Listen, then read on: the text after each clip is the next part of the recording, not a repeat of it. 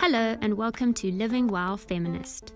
Living While Feminist is a weekly podcast talking with feminists about the ups and downs, ins and outs, and the emotional rollercoaster ride of living a feminist life. I'm your host, feminist writer, researcher, and author, Jen Thorpe. Podcast, I'm talking to Relebone Riranzu e Africa. Relebone is a Tzaneen born, Makanda bred, and Joburg buttered writer. She describes herself as the awkward girl who brings a book to a party but dreams of opening the dance circle. Relebone won the Blackbird Books Casa Lorde residency in 2019 and was the social media manager for the Ubuntu Book Festival in 2018. She works as a copywriter and proofreader. Her piece in Living While Feminist is called A Salute to Sisterhood on the substance of black women's silent revolution, and it explores the language, solidarity, and the influence of our mothers, friends, and importance of building a community that understands you. In her piece, she says, The center of women's organizing, the whole point of it is to lift a sister up, to create and escape, to further society. In the workplace and in less professional spaces, sisterhood carries us all through. So today I'll be talking with Relebone about these topics, about her journey to becoming a feminist, and about her writing. Welcome, Relebone. Thank you. It's good to be here. Okay, so let's begin by talking about your piece, and then we can get to some of your professional endeavors. Uh, you start your piece with the line, What do you call a group of black women? And I wonder why you chose to start with that question and what your answer was. Mm, I I had been hearing over the years a lot about um, how when black women come together, there's bound to be a fight. And it's such a deeply held belief that I couldn't believe that people you know, believe and think this way without actually challenging why it is that they believe this.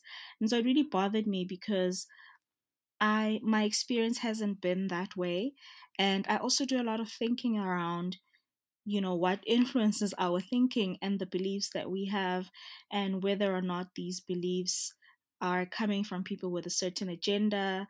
And I really began began to see that it's it's not right or fair to say that black women when they get together are bound to you know be catty have fights and all of these kinds of things. And it bothered me so much that i thought i need to start with that belief and with challenging that belief.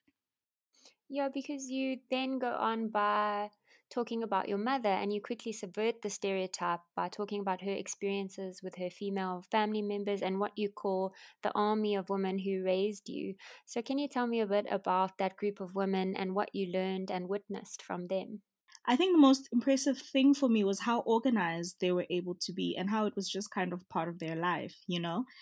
They have kind of networks around them which help them to raise children, help them to find better jobs, help them to find advice, whether it's legal or whatever it is, help them to deal with grief. And I just found that so very comforting and interesting that it's just so seamlessly part of their lives. And on the flip side, I didn't see those kinds of networks for my father or his friends, you know. And in fact, the kinds of friendships that, you know, I saw the men in my life having didn't seem to be organized around anything. It was always kind of one on one. If they were getting together, maybe it was to watch a soccer game or, you know, it, but it, it didn't feel like they had that kind of initiative or they didn't have that kind of initiative. They didn't have that kind of camaraderie even it just felt like there was something missing and lacking in the way in which they related to one another. And as i was growing up i began to notice that about the networks in my own circles you know how us as girls would so easily gravitate towards creating networks for one another helping one another you know but our guy friends wouldn't do the same. And so i began to uh examine why that is and to think about the ways in which men relate and if there's really any meaningful ways in doing that And as I began to grow older, I had like better better language rather for it. And so I saw that a lot of it is is, is influenced by society and a lot of it is is um is coming from men's understanding that they don't need to do that. They don't think that they need to do that because it's really about themselves. It's really about how they feel. And so I thought it's how who who flipped the switch, you know, who gave us this idea that these highly organized human beings are actually people who are uh, emotionally immature and don't have the ability to relate to other women. And so i thought something is something is wrong here. And i really wanted to be able to uh, pay homage to what i had seen growing up and also to my own relationships because i think because of the way that i was raised and what i saw growing up it made it easier for me to relate to uh, other people. But also to realize that a lot of the time when uh, men want to relate to you, it's not. It, eh, there's always something missing. They they kind of don't have the emotional intelligence to do it, or they kind of stumble through it, and uh, it feels it almost feels foreign to them because they aren't used to doing that. And so I began to realize that we actually are disadvantaging both men and women by you know uh, promoting this lie because it's not necessarily that men don't have the desire to do it. It's just that they've they've really bought into this idea of patriarchy so much that they they stop themselves from doing it. It's so interesting because your piece starts by talking about women, but in your answer now, you've talked a lot about men. And in fact, you've talked a lot about masculinity and how it discourages the vulnerability that's necessary for the type of meaningful, supportive networks that you describe your mother and her friends as having. So I'm wondering if you think it is a matter of just that that we've all been gen we've raised to believe that our genders can and can't do certain things or whether you believe there's sort of physical and real world contemporary barriers to men connecting in a more human way and to women maybe benefiting from some of the professional networking that men seem to do very successfully.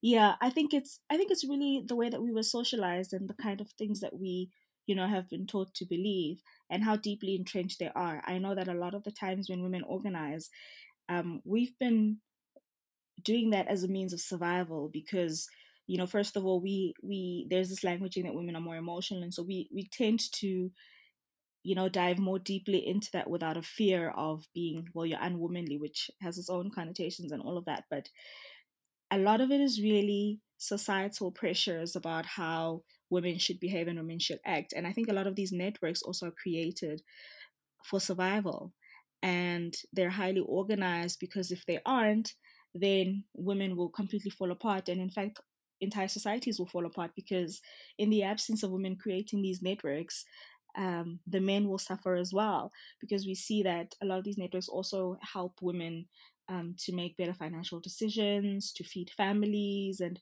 you know all of those things. And men just don't have that same kind of responsibility, even though they claim that, you know, they are the patriarchs of the home. There is a pro, right, to being able to be vulnerable. You are able to be supported fully by the people that you choose to be vulnerable with. But there's also a benefit for men in the current situation of patriarchy in not being vulnerable and not doing that work because then it becomes women's emotional labor to think about the things like, you know, how to raise a family better or how to feed their families better. So it's it's interesting that this I suppose that gender oppression and gender inequality and the way that patri- patriarchy is structured now has both um, benefits and real disadvantages for men. Um, and that women have learned, have been forced to learn to na- navigate and negotiate those unequal power structures. Um, but one of the things that you also talk about in your piece is the way that language is a pathway to understanding and how empowering it felt for you to discover that there was this language to talk about your experience. Um, and these exactly what you mentioned things like you know economic freedom and negotiating better work contracts or getting better jobs and that your mother and her friends didn't have those same ling- linguistic tools or they didn't have the terminology that we have now to describe them. So you say about your mum and your piece, she didn't have the language I have access to now that most of us millennials rattle off with ease, uncertainty, self awareness, self care, wellness, spirituality over religion, faith over fear, vulnerability over being the archetypal strong black woman who holds it all together being overdoing, presence over busyness. I could go on. What she knew was survival. But it's very clear to me in reading your writing that your mum is a feminist icon and an inspiration for you. So I'm interested in what you think about the way that the current feminist movement places so much emphasis on jargon and terminology, and whether you actually need those terms to be a feminist at all. I think this is something that I've been thinking a lot about because, you know, women like my mother, women like my grandmothers, um, they have shown me a lot about how to be a feminist. And I think that perhaps if they had had the wording and the languaging around it, or maybe it's not even about the wording and the languaging, but if, if they had had the kind of spaces where it was okay for a woman to openly question patriarchy, then they would have been much better off because, you know, they just were surviving. They were surviving an apartheid system um, that was disadvantaging them politically and socially. And they were also surviving patriarchy in their own homes. And I think they needed those spaces where they could articulate these kinds of things. They kind of had them in their networks and, you know, they were able to to have something that would help them to get on. But I think a lack of understanding about the intersectionality of, you know, all of these things um, affecting them kind of disadvantage them. And I suppose it's also it's a it's a classism issue, it's a languaging issue, it's a I don't know how to call it, but you know, maybe linguistic, but I think it's not necessarily even the languaging that they needed, but the freedom to know that they can have these conversations and it not be taboo, you know, to release them to kind of have them. And I think it's a maybe a misinformation to say that we only need to have these conversations around the frameworks that we've had in English. And but you know, my I was fortunate enough, obviously, that I was able to learn these terms and um, at the time at which I was going to university, you know, it was much easier to talk about these things. And then my friends were also conscientized, and, you know, the people around me were conscientized. So we kind of were learning and stumbling together. And then we had social media. And so I think our parents grew up in a different time where they did the best that they could, but a lot of what they know is that you don't speak about these things openly. Whereas we come from the generation that didn't speak about those things, that has freedom, you know, supposedly we're Mandela's babies, and yet we still feel oppressed in very real ways. And so we're more likely to have these conversations openly. Uh, so it's still something that I grapple with as well about how do we translate these concepts for people like my grandmother? How do you translate these concepts for people who are being raised by their grandmothers, you know, right now and are still receiving those same kinds of um, ideas about taboos and we don't talk about certain things or whatever it is. But I don't think that there's no appetite for it. I really just think that there needs to be there needs to be room, you know, conversations that we have that say the the uncomfortability that you have around patriarchy is not you being crazy or you being unwomanly or whatever it is, you know, um, oppressive language people use in order to keep you quiet, but it's really the essence of you asking for freedom, demanding the freedom that you deserve because you're a human being. And because you were born a certain gender and you're perceived to be, you know, a gendered human being who's uh, the way that they are, that has been used to kind of make you quiet. And so it's okay to to have these conversations. It's okay to fight and demand for more. So i think it's yeah it's it's something that that i grapple with still because it's, it, it always seems like feminism and the language that we have is um, of people of a certain class who've had access to certain resources and we're kind of leaving people behind. But i definitely think it's we should focus more on opening up spaces for people to have the conversations freely um, than on you know using the language and maybe even translating those languages or finding words in our languages that already kind of translate these these concepts. I think what you're touching on is the fact that having a term for something is almost like a shorthand. It's a quick way for everybody to access a shared experience. So what you said there about not feeling like you're mad or, you know, that there isn't something wrong with you, that this is a systemic thing, is one of the benefits of, you know, being able to access this terminology and language. But I think what you rightly say as well is that you don't have to have the language to live the practice. And it can be very exclusionary when the language and terminology around feminism becomes so academic and high level that ordinary people think, you know, this isn't about them or they feel alienated by it. Um, which is something that you talk about a little bit as well in the way that you reconceptualize power as not necessarily power over, which is often allocated to men, you know, power over people and objects, but a contrast with the power of feminist relationships, which is more an enabling form of power. Um, and you talk also about the importance of accountability in your female friendships and how the power to be a feminist is partly a power to keep yourself and others in check through discussion and dialogue. So I wonder how you balance the two impulses of trying to support your sisterhood and also to hold accountable people when you think their behavior is a little bit problematic, or do you see them both as part of the same thing? Mm, I think I kind of see them as part of the same thing. I think that the way that the world works right now, and part of why it's failing, is that we tend to centralize power in one place, in governments, in um, businesses, you know, and then we try to have other structures that are related to that power that are supposedly meant to keep those things accountable, but they are, you know, kind of appendices of of that that power structure. So in, in corporate environments, we'll have HR, but the HR is paid for by the company and so they're more likely to want to you know protect the company than to protect the um the people who work for the company. And i think accountability only works if we have a shared understanding that power must be diffused.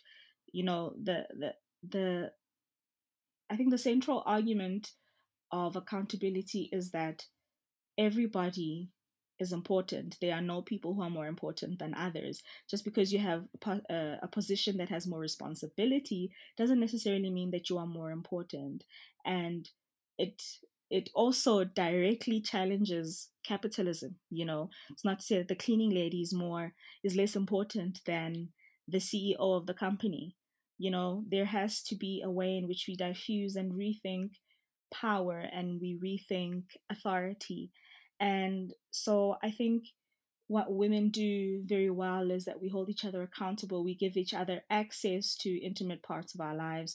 We give each other access to speak about things that, you know, we may even be uncomfortable about in order to say, well, this is not a standard that even you yourself said that you want to live according to. And I think that's what works with accountability. It has to be about what are your values, what are my values, and me holding you accountable to the standards that you yourself said that you want to live by. Because we're human, we're flawed, we're complex. Sometimes we, you know, we don't even live up to our own standards. And accountability works when we say, but you said that you really wanted to do this or you really believe in doing this, but now you're acting completely opposite to that, which doesn't mean that there's no room for growth. You know, people can grow in all kinds of ways, but I think there are some values that need to stay and remain the same and remain unchangeable. Um, and so I think if we use the idea of accountability, we have to start to believe first that everybody is equal and everybody is at the same level, you know. Um, and even in family relationships, we will even see this begin to free us a lot if we believe that parents are not the boss of children, they are the guardians of children. Then we can see that even accountability can work in even that environment. You know, um, if we say to children, but mom, you said to me that you're never going to force me to do something that I don't like, you know, what about consent? What about what's important to me? Then we can begin to teach our parents and teach our children that we have to be consistent in our beliefs. And we also have to ch- teach our children that they have agency, that when they go out into the world, they don't have to take um, behavior that doesn't, you know, that doesn't uh, honor them and that is morally incorrect. And it also um, empowers children, you know, in situations in which they could be in danger to realize that okay, something is wrong here. You know what I mean? So I think accountability really frees everybody into a better world, a better situation. But people are scared of it because they feel like they're going to become weaker. Um, and I think that's maybe something also that needs to be realized as a myth that seeing another person as the same um, valued and valuable human being as you are doesn't make you weaker. It's actually the humane thing to do.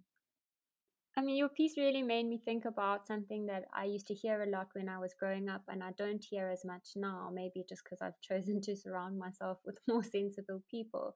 But when I was growing up, there was a sense that women like it was a, a badge of pride for women to say, you know, I don't really have a lot of girlfriends. I find it easier to make friends with boys or with men. Um, and that was seen as you were one of the cool girls, right? Like you had understood something fundamental, which was that women were not good places to place your friendship because they were untrustworthy or they lied or they gossiped or they would speak behind your back, which is fundamentally what the patriarchy wants us to believe about women's friendships. Because if all women believe that they can be friends with other women and that this would be valuable, the patriarchy would be under significant threat because there would be a shared sense of experience, discussion, point of view. I'm really sad to hear that that is still something that people are saying or that people are encouraging uh, women to believe. I think it's really important to have friendships of, across the gender spectrum, you know, to try and get a sense of shared humanity. Um, but since, you know, you're a feminist, you were raised by this feminist community of women, has there ever been a time where you felt like feminism didn't meet your needs or you felt disillusioned by that? Hmm, I think the language thing is a big one, but I also think um, something that Brittney Cooper speaks a little bit about in her book Eloquent Rage about how sometimes as feminists we don't deal with our own baggage and so we take it out on other people, you know, and you realize that this person is not actually critiquing, you know, this person's actions. They're actually just finding a way to settle a score from their own baggage. And I think um, it's not necessarily, I suppose, just a feminist issue. I think it's a worldwide global issue that people don't examine their own baggage. But I mean, I guess we talking about it in the feminist sense because we're likely to be a lot more vocal and you know methodical in our analysis, and so it seems like it's it's legit, you know, but it's really coming from a messed up place because we all have baggage. Um, I mean, it's easy, for instance, for it would be easy for me, for instance, to to come out and say all all black women who are light skinned are trash. You know, just because I grew up a dark skinned child and obviously the world treated me differently about it. But if I really think about and examine my life and the issues that I have, then I won't have the need to immediately attack all all light skinned women, even if a group of them are bringing um, these ideas forward. I think it's it's a narrow analysis to just say all light skinned women are trash. We really have to examine it at different levels and say light skinned women, a lot of them have benefited from colorism. A lot of them um, have also been oppressed by you know the same system that I've been oppressed and we've been uh, we we've been divided, you know, and so you begin to have a better and nuanced analysis or understanding of the situation when you realize that I've been deeply hurt about these things. And it's part of what Toni Morrison was saying that racism is visceral, you know, and it's personal, it's deeply personal. Um, in The Bluest Eye, she was saying that she needed to make uh, Pecola want to have blue eyes because she needed to show that side of racism. That racism isn't just about not being able to sit in the same on the same bench with white people. It's also about the ideas that we've been fed that deeply affect how we see ourselves and then how we behave. And so I think we need to examine the ways in which we've been harmed by patriarchy, we've been harmed by, um, you know, capitalism and all of those things in order to free ourselves from that baggage and to be able to have much better analysis, but also much better lives. Yeah. So I think where feminism has failed is I wish we focus more on things of the heart. And I guess that's why my piece, I really wanted to, you know, show that feminism at heart. I love that you put it in the heart section because I was like, yes, she gets it. you know, it's about heart. Feminism can have heart, um, and it should, you know, because it's about people first. I wonder what you would say then to, to people who might say, oh, feminists should put all their differences behind them and unite or be or have some sort of solidarity. Would you would you agree with that argument or would you argue for more nuance? I definitely argue for more nuance. And I think it's an unfair expectation to expect feminists, you know, to be kumbaya because um, we're expecting something that we don't expect from any other spaces. We need to realize that, you know, one of one of the central arguments of feminism is that feminists, women, um, and uh, uh, trans women, and you know, everybody who and queer individuals are not just one monolith. We're not just you know people who we all think the same we all believe the same things. We actually have different experiences that have shaped different ideas you know um, and the, our views of the world and we should allow these people to be completely themselves and that would mean that you know there's no kumbaya and even in in feminism there's different sex there's different understanding and that's that should be allowed because that's what has you know been kept away from us for the longest time. We've been essentialized to this is how you should behave. You know the boxes we've been kept in the boxes and so i think part of our freedom should be that we are freely ourselves even if that means freely disagreeing. You know that's important also for feminism to move forward to understand that okay feminism only moves forward if we have different kinds of thinkings and we then you know challenge one another and um, have these conversations that are uncomfortable and that are open. Um, so I wouldn't say let's be kumbaya. I would say let's be completely complex and human as we are.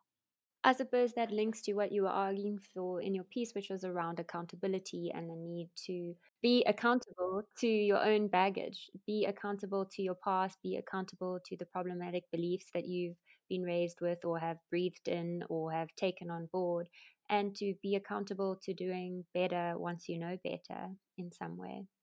So, you studied journalism, and it's very clear from the writing in your essay that this is obviously not your first piece of writing. Tell me about your writing residency Blackbird Books and what you worked on there and what it's meant for you as a writer. Oh, it was such a beautiful thing. Um, I think I walked away from that so thankful that I know feminist women who live their politics. Um, so one of the people who actually founded is a is a, a queer woman called Natalia, and basically she said, you know, I have all this space and I want to use it for good. You know, she's living in a kind of a, a, bigger house, and she said, Well, I have all these rooms that I'm not using. How can I use them to benefit other women? And she said, Okay, let me, you know, have a writer's residency where creatives can come and work on their work because I know that a lot of um, women don't have the space to write freely because they're thinking about money. They don't have the space to write freely because they have, you know, there's just a lot of responsibility that is on them. And it's so beneficial to have, even if it's just a month, to, you know, formulate your ideas and do all of the things that you would love to do. So I was fortunate that I sent in a um, sample of my writing. I actually sent in, um, and this was before uh, the the work had been published when we were still in early edits, I think. Uh, the the living while feminist essay. so I actually sent that in as my as my um as my sample because I think it was it kind of encapsulated the the way that I wanted to write my book. I wanted to be you know essay essay like, but also kind of conversational and relatable to most people. So I'm glad that I did that. And I sent in an outline. And so the work that I was able to do there is um, begin a, a book of essays around depression. And, you know, I've dealt with depression, I'm living with depression, I'm surviving depression, however you want to put it. And it's so important for me that we have these conversations, especially in the Black community, but also in the South African community at large. I don't think we really have these conversations enough. I mean, we're beginning to have them, which is great, but I think we need to have them more. It needs to be the kind of conversation that is as common and as second nature to us as the conversation about racism, you know? we're a highly racialized country, so we're used to having conversations about racism, even though in some spaces it's still kind of taboo. But everybody has an awareness of race and has an opinion on it, and my dream and my goal is that one day we will have that same kind of awareness and ease when we're speaking about depression because it's something that deeply affects us um, even if you don't or have not lived with depression you probably know somebody who has or you probably know somebody who's wanted to commit suicide or who has you know um, the issue is so complex and so broad that it's impossible not to. And so i began the book and it's kind of relating to my own story, actually, very heavily relating to my own story, but I'm also trying to show through using personal story that, you know, this is an issue that affects us all and that can affect any person. And, you know, you, you probably are somebody who's depressed or you probably have been depressed yourself, but just didn't know it because in your mind, depression is this drastic thing um, where people walk around, you know, without with like half of their clothes not on, or somebody who's trying to kill themselves every second day, or whatever. You know, there's like these wild things that people believe about depression that are inaccurate. And so I wanted to kind of pull peel back the layers and say this is something that's completely normal and completely rife, and we sh- we just need to have the conversation and free more people to have the conversation. Um, so yeah, I'm still writing that book. Actually, October will be one year since I started to write that book, and um, it's been it's been a very interesting experience because you know I didn't understand. I I think when I started to write the book I mean, i have been a writer and I've, I've written a lot of personal essays. I've also done, you know, like a bit of journalism. And so some of it has very been like clean cut and, you know, this is the story, here we go. And some of it has been a little bit up on myself, but I, I hadn't um, delved as deep as I am right now. And so I didn't realize just how much it would affect me emotionally. And that was perhaps the biggest challenge, just how deeply it would affect me emotionally. Um, but it's been also a very healing experience i say to my friends when they're asking how how's the book going how you feeling you know because they know to check on me and you know we just have that that relationship of let's check on each other let's you know how you doing you know um, and so they'll ask me, so how's the book going? You know, what, all of that stuff. And I'll say, I didn't understand just how self triggering a process it would be, um, but also deeply healing. And um, it's also enabled me to have difficult conversations with my mother and my family about some of the trauma that we've experienced in our lives and about my own depression. And it hasn't been easy, it's really not. Um, black, you know, we, we argue on Twitter all the time. Not argue, but we joke on Twitter all the time about how black parents see depression as lone as not loneliness as laziness and they don't really understand it and so they'll always joke about it um, but you know it's really it's really been beneficial to me. It's really been helpful really been healing but also very difficult. I honestly think it's the hardest thing i've ever done in my life. It sounds like a very brave project to start on and i think it when you publish it and it becomes very world famous it will help other people because I think seeing yourself in someone else's writing is incredibly healing and it can encourage people to write themselves and to reflect on their own journey. So it's really a valuable thing that you've started working on. Um, I'm, you know, I just want to say thank you in advance on behalf of people who who are going to benefit from it.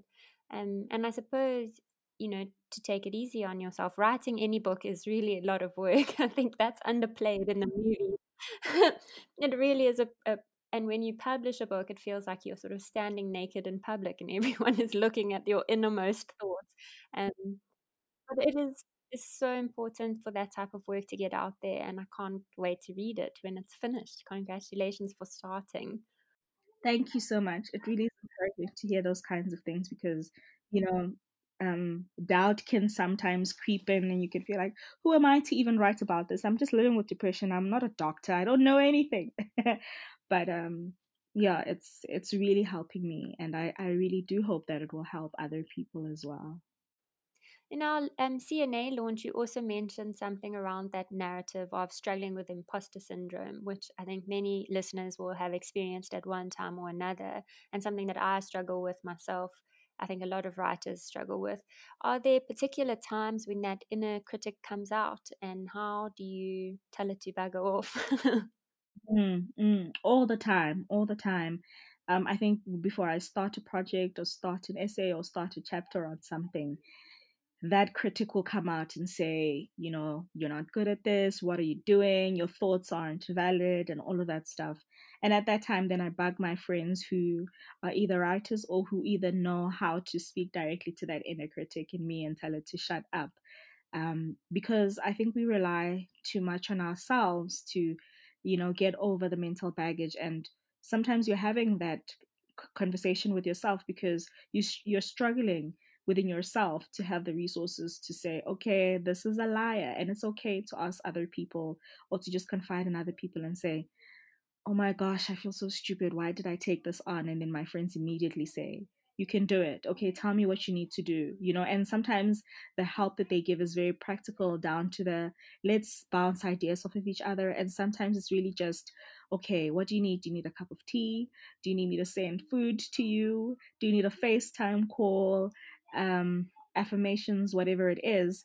So I'm I'm very reliant on the people around me to be voices of reason. Um, but sometimes I'll also go back into my bag of of goodies, you know, bag of these are the things that you did that were really good. Remember the time that you did that? Remember the time that you did something else that was great? And um, someone recently said to me, "You have to, you have to work on and stop um, imposter syndrome before it even happens. You know, a lot of the time we have imposter syndrome because we don't celebrate the wins that we have enough. And so our minds don't even register that this is an amazing thing that you do or that you do amazing things because we don't celebrate them enough. So each time something amazing happens, I milk it for everything it's worth because I want to remind my mind, you know, my soul that there are good things that happen in my life that are worth celebrating because I did them not because they kind of fell into my lap, but because I did the hard work of doing them. And so the more that I do that, I think is the less that I will be inclined to believe um, the imposter syndrome. And, you know, when I'm struggling to write or I'm stuck or I'm experiencing writer's block, then I'll just say, okay, let's let's not do this right now. Let's wait 30 minutes and then just go into it, you know. Um, so I think it it's really about trying to convince yourself and reminding yourself that you you've been doing this you know you've been doing this I, I wish i remembered her name because I, I do love to credit people but um a tiktok user said if you want to believe what imposter syndrome is telling you that you're an imposter and you're a scam artist then you should be proud of yourself for, for scamming people so good into believing that you can do this job. So why don't you just continue to scam them into doing the work that you need to do? so if you're good for nothing else, you're good for the fact that you scammed them pretty good. You're a pretty good con artist. So you see, you're not good for nothing. And I think that was a very, you know, interesting and funny way to look at something. But it kind of made me think that is so true. There are there's no part of imposter syndrome that is correct. You know, if you look at it in any way, you still come out the winner. So yeah, I think that's also another thing to examine imposter syndrome and have a conversation with it and saying, what actually are your points? Okay, but all your points lead to me being right and lead to me being pretty badass anyway. So well, I mean, it's directly linked to patriarchy, right? That women are supposed to feel like imposters. If we feel like we're imposters all the time, then we're less likely to keep on doing the good stuff that we've done before. Um, so it really is an act of feminism and bravery to claim your wins and to take credit where credit is due, not only to give credit where credit is due. So I think it's very, I mean, it's inherently feminist to celebrate your victories in this strange and difficult world. Um, so that's really nice advice on that. Because a lot of the time we tell women, don't make noise about your achievements because it's crass and a woman should do that. And I think making noise about it and boasting about it, we should do that more because men do it all the time, even for things that are mediocre.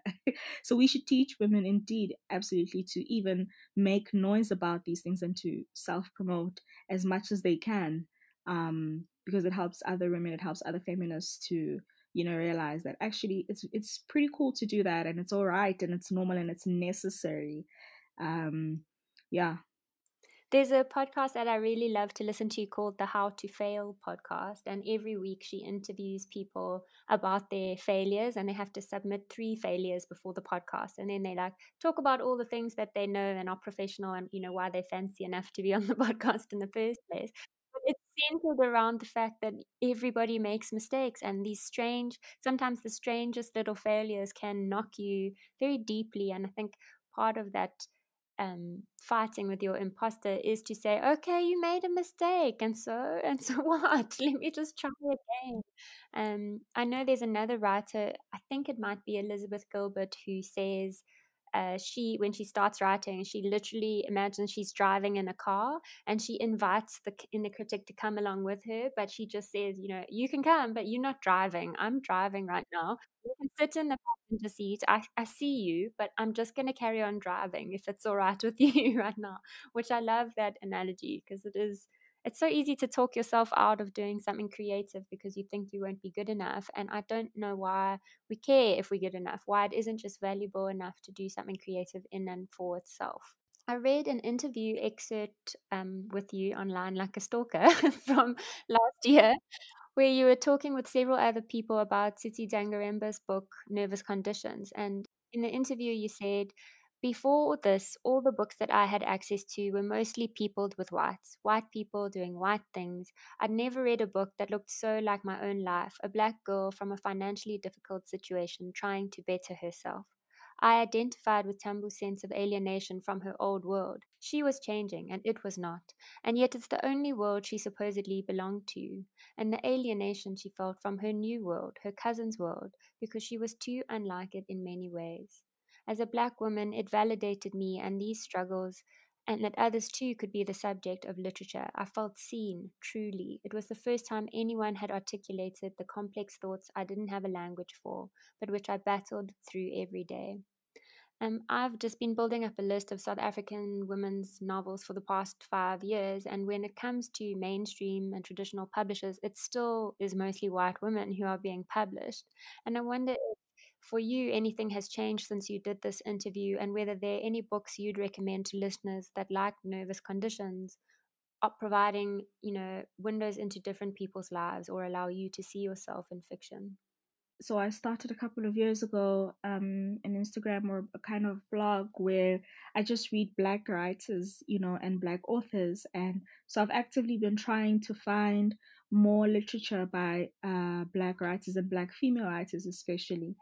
And um, to be honest, it's hard to find books by, well, not hard, but it almost, you would almost think that Black women are not writing enough in South Africa because they're not getting as published as, you know, Black men, for instance, or um, white women, as you say. Um, but definitely, I've definitely um, looked and found myself in more books and, you know, kind of uh, created a a, a view and a perspective of myself that starts with them and doesn't start with the white literature that I read growing up.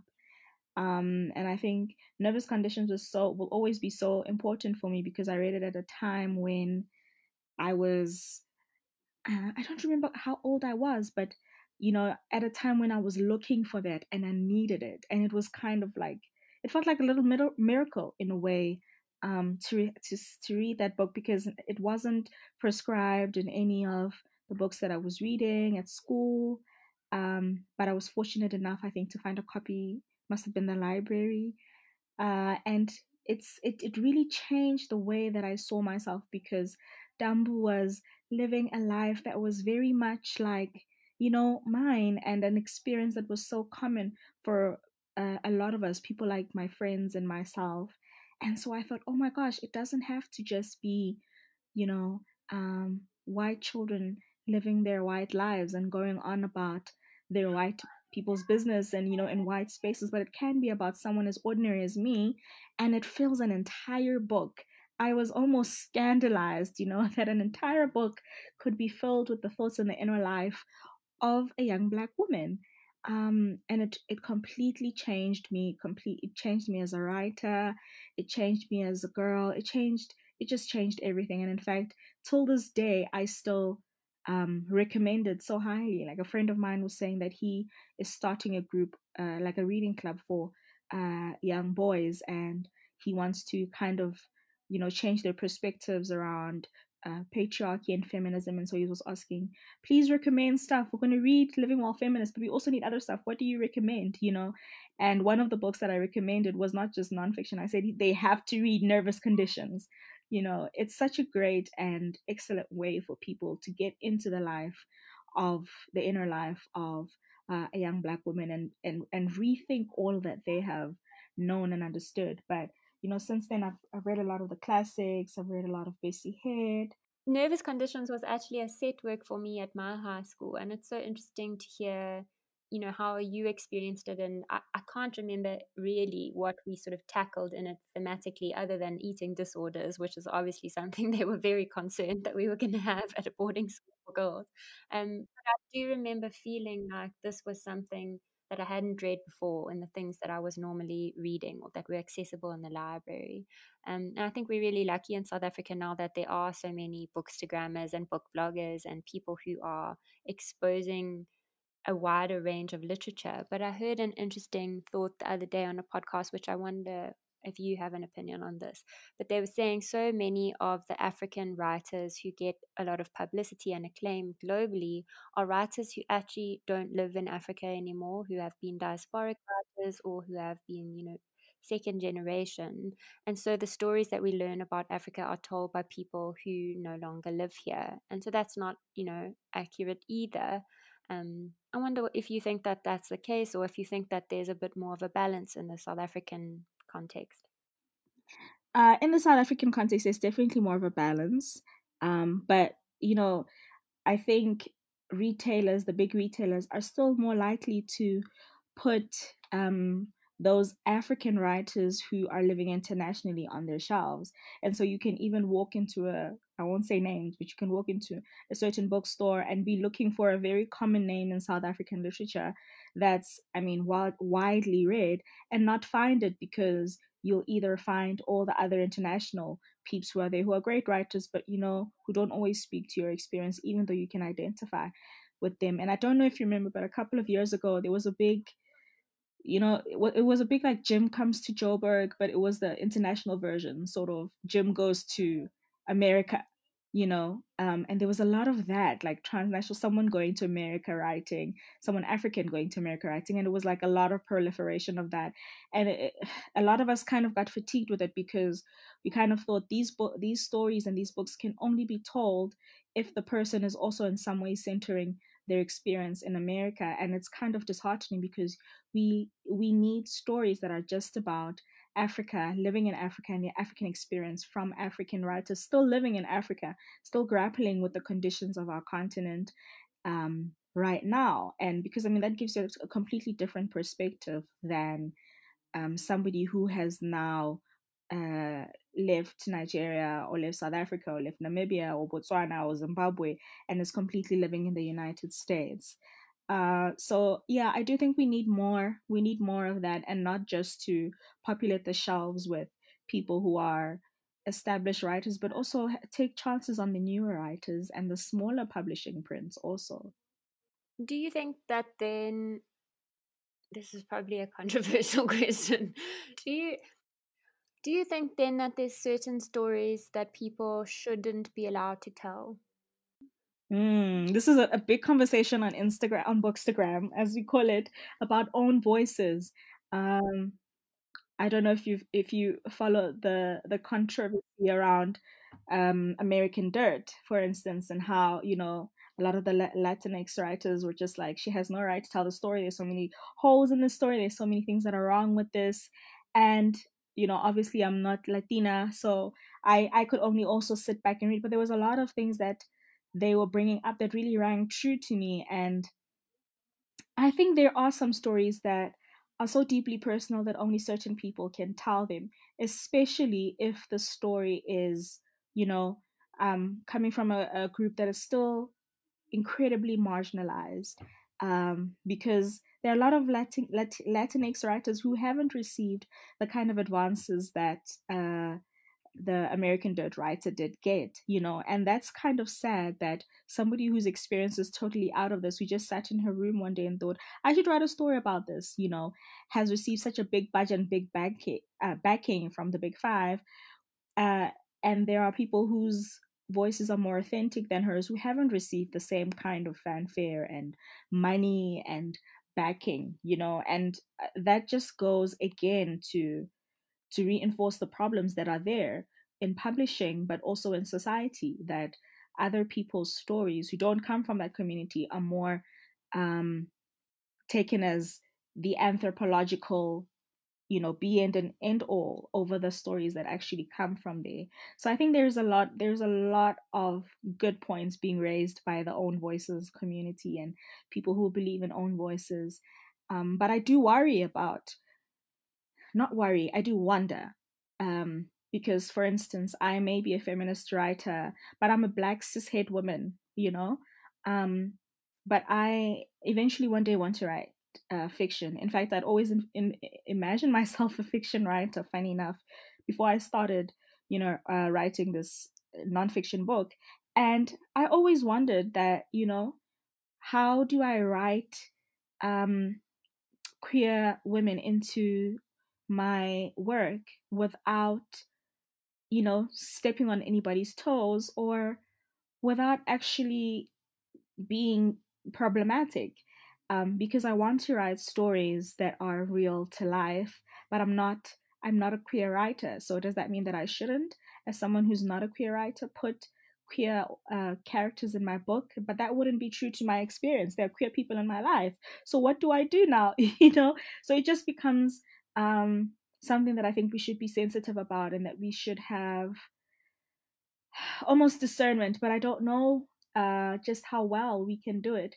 But I think that the easiest way would be to consult with the community in which you are writing about, um, to have, I think they're called sensibility readers, I forget now, uh, and also to check our privilege, you know, as a black cishet woman I've never walked down the street afraid that I'd be killed for my sexuality. Sexuality. I've walked down the street afraid that I'd be killed, but you know, there's a different layer to it for women who are lesbians or trans or whatever it is, because they are viewed in a very certain way by patriarchy and as an immediate threat to the point where they'll be killed for the fact of being lesbian. You understand? So I have to take all of these things into consideration and um, be sensitive and be willing to learn. Um, so they are I don't know. So I'm I'm still kind of like 50-50 on it. I'm very I'm very much in support of own voices and saying that I can't write, you know, a book about uh, Latin Latinx people if I'm not Latina because I, I know nothing about that. Everything that I will know will be what I have researched. But at the same time, I completely don't want to exclude if I want to write a book about the friendship of women. I completely don't want to exclude queer women from that because that would be alienating. So, yeah, you're right. It's controversial. but I think we need to we need to the most important things that we need to do when we consider this is to check our privilege. I think that would be a good place to start.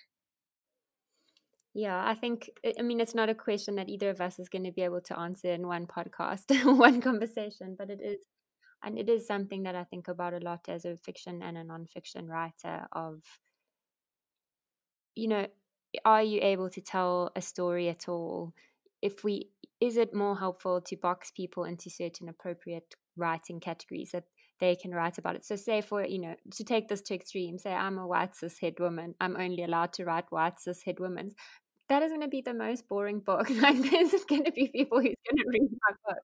So, yeah, I mean, this is facetious, but yeah, it's a complicated question. I, I don't think we have to answer it right now, but it's just something that I was thinking about. So, more on books. Um, I have three last questions that I'm asking everyone who comes on the podcast. Uh, the first is Do you have a book or books that have inspired your feminism? I, de- I, I guess definitely Nervous Condition oh everything that Toni Morrison has written, but especially the bluest eye. I think the first time that I read that, I was repelled, and I actually remember writing in my in my um diary at the time because I've kept a diary for so long. I actually remember writing, I'm never gonna read books by this woman because she's this, that, and the other, you know. But I kept going back like some kind of voodoo. I just kept going back because there was something about it that rang true to me and that I understood that this book is challenging me. And so I read it over and over again and I realized that actually what's happening is that this book is challenging things in me that you know I haven't wanted to face or things in me that have been difficult to look at and since then I've been hooked. So I think um it's it's actually very much you know it, it, it actually influenced my feminist ethos that we need to challenge ourselves and the things that we hold as deep, deep beliefs and examine are these true? Where do they come from? Who told me that? Is it true to what I, as a person, really want to keep believing? Is that a value that I can stand by forever? You know, um, so definitely nervous conditions and the bluest eye. Uh, and I think I think a question of power just because of how expertly uh, Bessie Head looked into, you know, mental illness, but also um, being a woman in, in a society that completely misunderstands you. Um, and that was, you know, a big lesson in in in in how the patriarchy views you and how there's different layers to every woman's struggle. And the second to last question that I have is: Do you have a quote that you live by? Um, I think it's it's it's it's perhaps uh, Lucille Clifton's poem, from Lucille Clifton's poem, uh, Won't You Celebrate With Me? And there's a part where she says, Come celebrate with me that every day something has tried to kill me and has failed. And I think that's that's the quote of my life because I, I feel like, you know, every day there are things that try to kill us, to shut us up, and yet we make it through. And that deserves celebration, it deserves fanfare. But um, another one that I really, really love is um, from Toni Morrison's Beloved, uh, when um, Paul D says to Sethe, You, your best thing, you are. And I have it tattooed on my arm because I just feel that it's so powerful and it actually greatly encapsulates all of Toni Morrison's work, you know, her saying to us, especially as Black women, that you are your best thing. Um, and so I, I live by those two that I deserve to celebrate my existence and my thoughts and what I have to give to the world. And also, I am my best thing. I bring my whole self to the table, and that's the best that I can bring. And everybody else should know it and celebrate that. That's beautiful. And the final question to end off our chat today is what is your advice for other feminists on their journeys? Mm. Trust your thoughts, trust your intuition. Your intuition is very much important when you are, you know, thinking and feeling. Um, I think the inner lives of women have been so misjudged. The inner lives of feminists have been so misjudged and um, doubted that we tend to want to keep quiet and not voice out what we're thinking or feeling.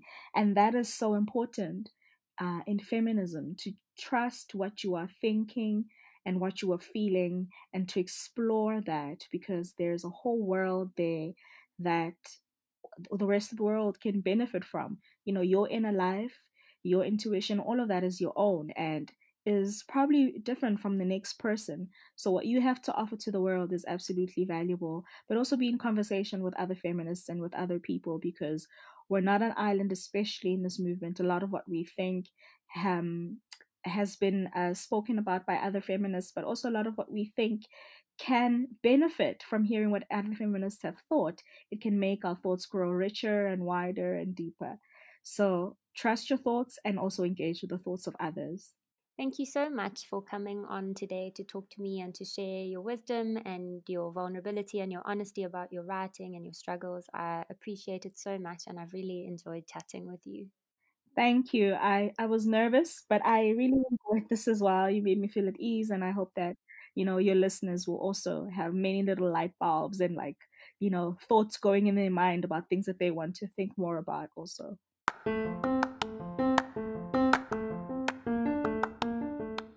Thanks so much for tuning into this week's episode of Living While Feminist with me, Jen Thorpe. Please do tune in next week to hear more from feminists about their lives and experiences. Take care of yourselves.